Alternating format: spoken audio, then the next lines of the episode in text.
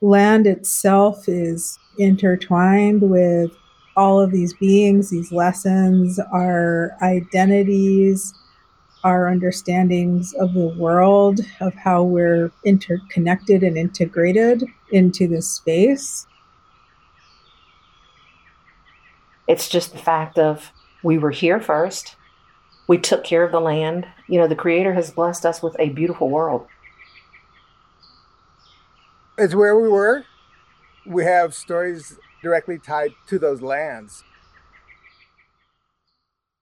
When you're hiking on the Appalachian Trail, you'll pass by many famous landmarks. Think of Clingmans Dome, the Priest, and Goose Eye Mountain. But in most cases, these names were inscribed on the map by white settlers and their descendants. They erased the original indigenous names from the land and replaced those names with names of their own. So when you're visiting Clingmans Dome, you're really standing on Kauai. In the Cherokee language, Kauai means mulberry place. Hikers don't often realize they're passing through the traditional homelands of many indigenous nations. And the lack of indigenous place names is just one of the many ways that the indigenous presence along the trail is obscured. Welcome to The Green Tunnel, a podcast on the history of the Appalachian Trail. My name is Mills Kelly, and I'm usually your host, but not today. So far, The Green Tunnel has focused mostly on the history of the trail itself and the hiker's experience. We've explored the trail's origin story and how people have used it since sections of the trail first opened in the 1920s. The average hiker passes through the land surrounding this 2,200-mile-long footpath. But for indigenous people, these lands are intrinsic to their lives and culture. In today's episode, we're focusing on some of the indigenous lands the Appalachian Trail happens to run through as a way of helping to recover at least some of the indigenous history along the trail's route. The Appalachian Trail stretches through the traditional territories of at least 20 different indigenous nations. From the 17th through the 19th centuries, colonial settlers and later the United States government forced many native peoples from their lands.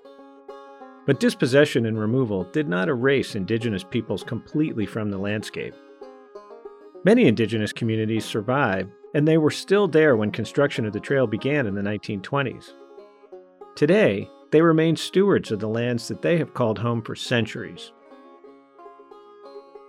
For indigenous peoples, the past, present, and future are all intertwined with the landscape. And these lands, including the footpath we know as the Appalachian Trail, are native lands. I know a lot about the history of the trail, but I'm not indigenous or an expert in native history. So today, I'm delighted to welcome one of our producers, Haley Model, to narrate this episode. Haley is a community-engaged historian who specializes in North American indigenous history. She also has a relationship with most of the people you'll hear throughout the episode. Haley and our guests explore the stories of some of the native peoples who still live on the land and care for it today. Haley, take it away. When we talk about the Appalachian Trail, we're describing a footpath that travels through multiple indigenous territories across what many native people call Turtle Island. You may know Turtle Island as North America. Turtle Island is a creation story common to many indigenous peoples in eastern North America. In a version that comes from the Haudenosaunee or Six Nations Iroquois, Turtle Island emerged after Sky Woman fell from the heavens to the earth. Birds guided her down to the waters below, where a great turtle lived. Wanting Sky Woman to have a home of her own, creatures great and small dove deep into the depths of the ocean to find mud, which they brought to the surface and placed on Turtle's back. Over time, as the animals deposited more and more mud, they created an entire continent. This land became known as Turtle Island.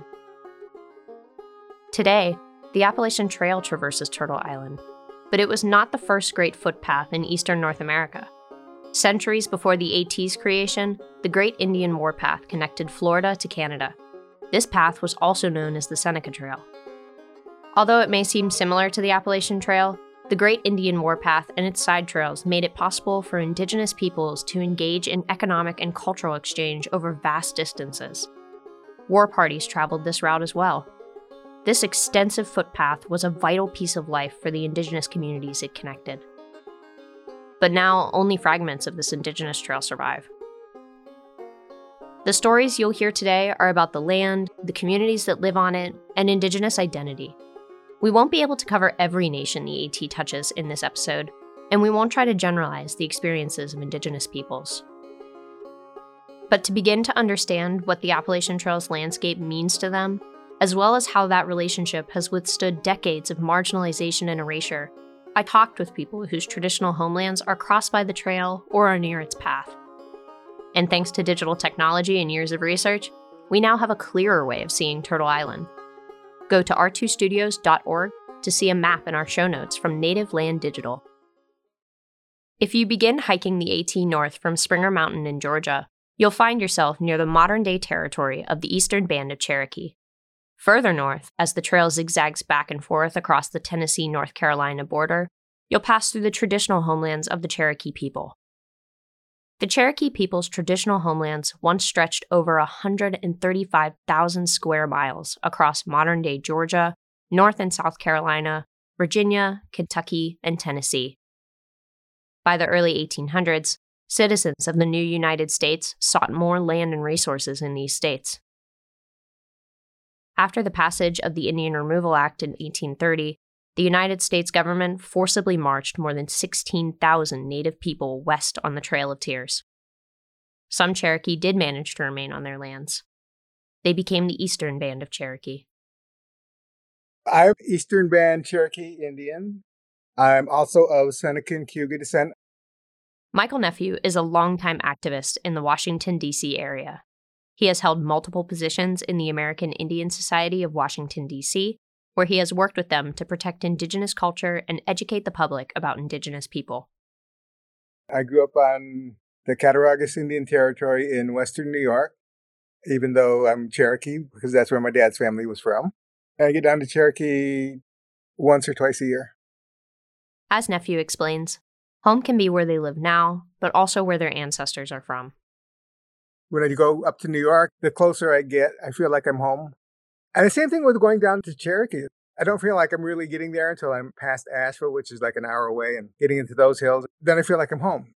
I've never lived there, but, you know, my grandfather's from there, and that's where I'm enrolled. And so it's like when I get that close, then I'm home. So there's that type of connection to the land. Even when you're not there, you're still connected. I sometimes say I have three homes. My home here, my home in New York, and my home in Cherokee.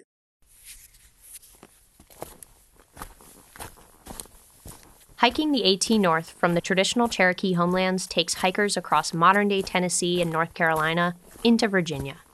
Right around the 800-mile mark, the trail butts up against the Monacan Nation in western Virginia. The Monacan people were among the first indigenous nations encountered by English settlers in early 17th century Virginia. The Jamestown colonists became aware of them not long after their arrival in 1607. When the Algonquin-speaking Powhatan people told the English that the Monacans were their enemies. The English made contact with them a year later during an expedition into Virginia's interior. The Monacan are Siouan speakers. Their homelands once encompassed an expansive region between the falls of the James and Rappahannock Rivers and the Blue Ridge Mountains. If you look at Captain John Smith's famous 1612 map of Virginia, you'll find the Monacan name written prominently near the top left-hand corner. Today, the Monacan are one of 7 federally recognized indigenous nations in Virginia.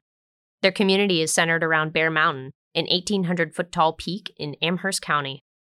This sacred site is near Sweet Briar College, not far from where the Appalachian Trail passes through the George Washington National Forest.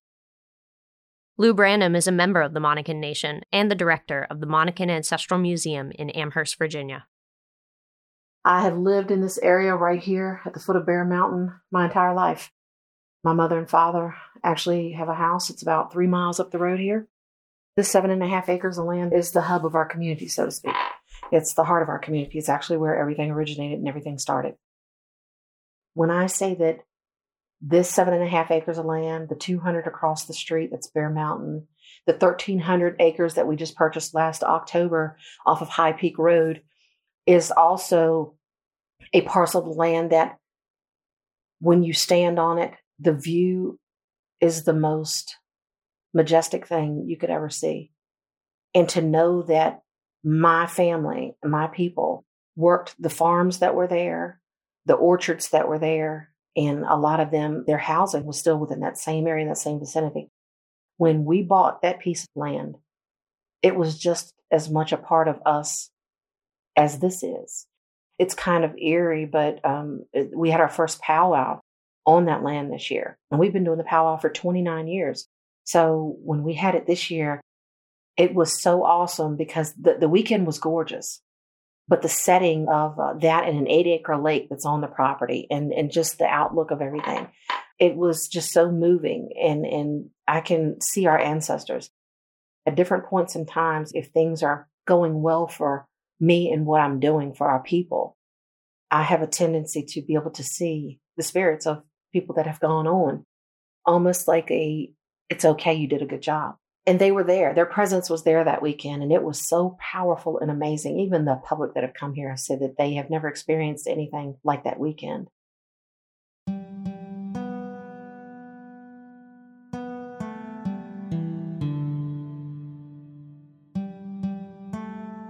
Indigenous nations like the Cherokee and the Monacan have a long and enduring connection to the landscape that has defied conquest, removal, and erasure.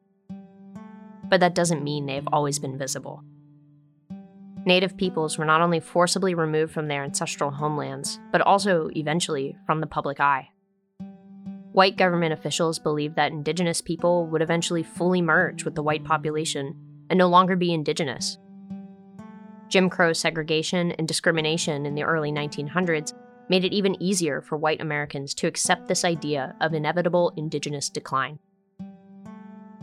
Throughout the 19th and 20th centuries, assimilationists and segregationists pushed this misconception of the vanishing native to better justify seizing lands that didn't belong to them and worked to erase native culture and native presence.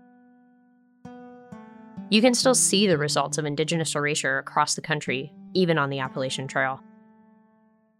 It's extremely difficult for a hiker to learn anything about the indigenous presence from the trail guides, and only a few places along the trail itself have any naming connections to the original inhabitants. Throughout the trail's planning, construction, and now maintenance, the original stewards of the land tend to be an afterthought, but indigenous people have never stopped fighting for acknowledgement, not just within their own local regions, but at the state and federal levels as well. Indigenous connections to the land are deeper than legal property rights. And home can be where Indigenous people live now, but also where their ancestors are from. Dr. Gabrielle Tayac explains. Physical land is not just physical land. And physical land is not just what's beneath your feet or what grows out of it or what embraces waters that go through it or the air that moves on top of it. When we speak about physical land, land is really what we're talking about, life source. Dr. Tayac spent 18 years as a curator, educator, and historian at the Smithsonian National Museum of the American Indian. She is an expert in American Indian identity and social movements and has devoted her career to centering Indigenous presence and Indigenous voices. I am a Piscataway woman. And also, I am a public historian and community engaged scholar and curator. I'm an associate professor at George Mason University, teaching public history. And I also work with long-term community advocacy, development, care for place and people. The Piscataway lived in the Potomac watershed long before European settlers arrived. Their name means where the waters meet. As one of many nations on the front lines of contact with Europeans, the Piscataway were almost completely wiped out due to disease, maltreatment, confiscation of land, and other abuses. However, the Piscataway survived in small communities in Maryland. In 1978, they were able to officially reorganize as a cultural and political entity for the first time since the 18th century. Then, in 2012, the state of Maryland formally recognized the Piscataway. They continue to seek recognition by the federal government.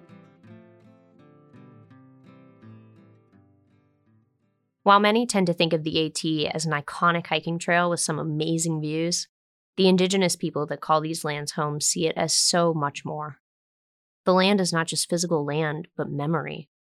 And for many indigenous people, their identities are inseparable from the landscape around them. Here's Lou Branham.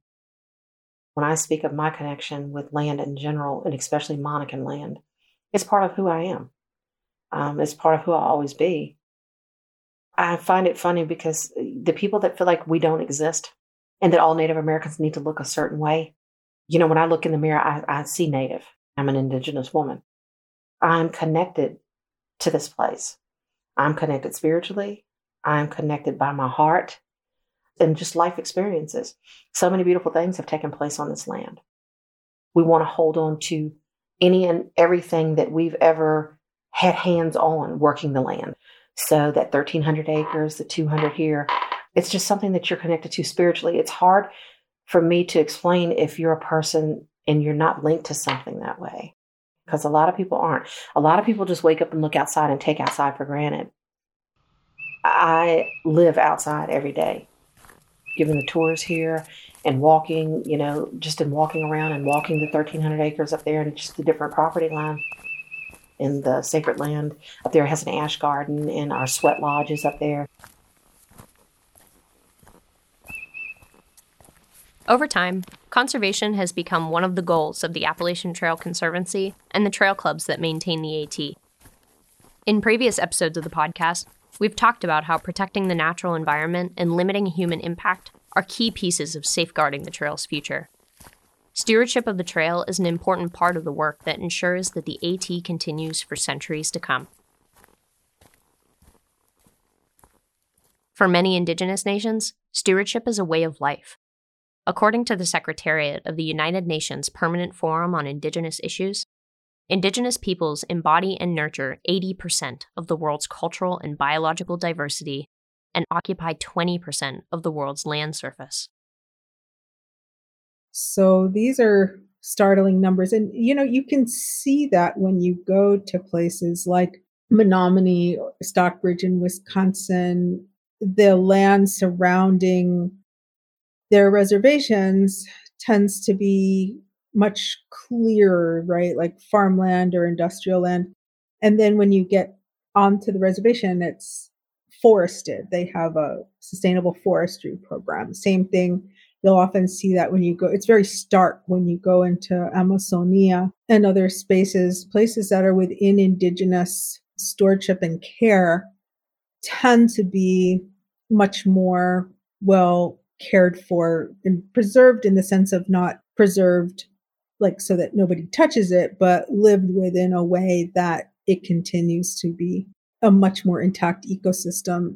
It's not just as resource, but also in terms of life practices. Of course, you have variations with that, individual variations, but it tends to be a general way of looking at things. Many indigenous nations cultivate active relationships with the land and make themselves part of the broader ecosystem. At the heart of indigenous stewardship remains this notion of living with the land rather than simply on the land. It becomes not just a wild environment, but a sustainable, lived environment. I've seen recently conversations around the use of the term stewardship, which still implies a level of control or dominance or human-centric positioning. And so thinking more about it being relationship or relational, that's often the core concept alongside the issues of modern life, but the viewpoint being that it's not just for your own extraction or that it has this minutia of what we can see as boundaries or not. Stewardship is not just about protecting what's in front of you, but protecting the whole for generations to come. With the Haudenosaunee, they say you make decisions based on 7 generations. How will this affect the 7th generation down the line? Whereas people thinking from an ownership level are like, okay, what can I get now? Because I won't own it later. There are often large governmental barriers to Indigenous stewardship. The Appalachian Trail is a national park, and federal and state agencies own almost all of the lands the AT passes through. National parks exist on Indigenous homelands across the country. In some cases, like Glacier National Park, Indigenous nations were specifically removed to create the parks themselves. And in their mission to preserve the natural spaces of the United States, the National Park Service has historically prohibited many Indigenous cultural practices or permanent Indigenous presence on park lands. The notion that land can only be protected without people, or only certain kinds of people, or recreational use, really is antithetical to Indigenous points of view. Interestingly, in the case that pertains to me, my family, our people, was one that happened in Piscataway National Park, which is on the Potomac River. It directly faces Mount Vernon, which is George Washington's home. So on the Maryland side is the side where it was a space of our largest chief's village and extensive burial grounds. When that land went into Park Service use, although what's interesting was that landowners had what they call easements and mutual use agreements. But in terms of Native presence and practice, that was considered to be that we were trespassing, that somehow we were going to be intruding or disrupting the quiet of the place. And this is a place now that has people that are, they come with their dogs, their frisbees, their, picnics and all of this. So over the years, after intense lobbying, protests, letters, actions, it's been a much more friendly turn, but we still have to get permits to have ceremonies in the space. And it's not just like one permit a year, it's like every single time. There's no memorandum of understanding or cooperative agreement. The Appalachian Trail is a special place for a lot of people, but of the 3 million people that touch the trail each year, very few know the broader history and significance of the lands they're crossing, and that the Indigenous inhabitants of those lands are still there. So how can we as hikers gain a better understanding of where we're hiking? How can we work with Indigenous communities who still call these lands home? And how can we come to see the Appalachian Trail as part of a bigger, much older landscape? A major way is begin by educating yourself about who are the Indigenous people around you, what are the policies that are taking place, how you can get in touch with or look at, who the local tribes and tribal communities are, what are they asking for. Beyond educating themselves about Turtle Island and the Indigenous communities whose lands lie along or near the Appalachian Trail, hikers can help steward the environment. Find out what are the issues that are going on there. Runoff issues is one of the big things that a lot of people don't think of. When they're fertilizing their lawn, where does that go? Well, it ends up in the creeks. But they're just thinking, oh, I get a green lawn now. What effect does it have? Those type of things that can also be done that aren't necessarily related to a particular tribe or something like that. All of Mother Earth is beautiful. And I also like to think about what another teacher of mine, Inés Talamantes, said. And she said, Native people don't have a monopoly on Mother Earth, right? Like we're all part of it. So that's really the viewpoint, that it's a comprehensive, all-encompassing space that we have distinctive relationships with, understandings of, and can approach in millions of ways. But always that it's living, breathing, and part of us. Though their connections might be different, hikers in Indigenous communities care deeply for these lands. The Appalachian Trail is only a small piece of a vast and beautiful landscape that needs responsible stewardship from everyone that sets foot on them. Because it's not just about the individual pieces or the individual people. It's about the whole.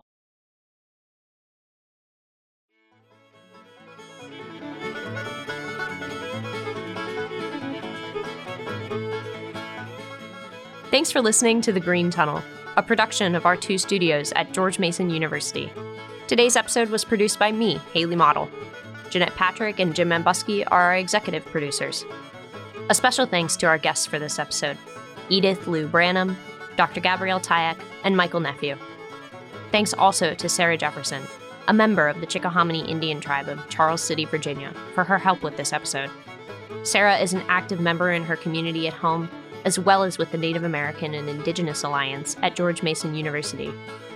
Original music for The Green Tunnel is performed by Scott Miller of Swope, Virginia, and Andrew Small and Ashley Watkins of Floyd, Virginia. At R2 Studios, every podcast we produce is free and always will be free. But producing our shows does cost money. For as little as $10 a month, you can help us continue telling great stories like the ones you hear on The Green Tunnel.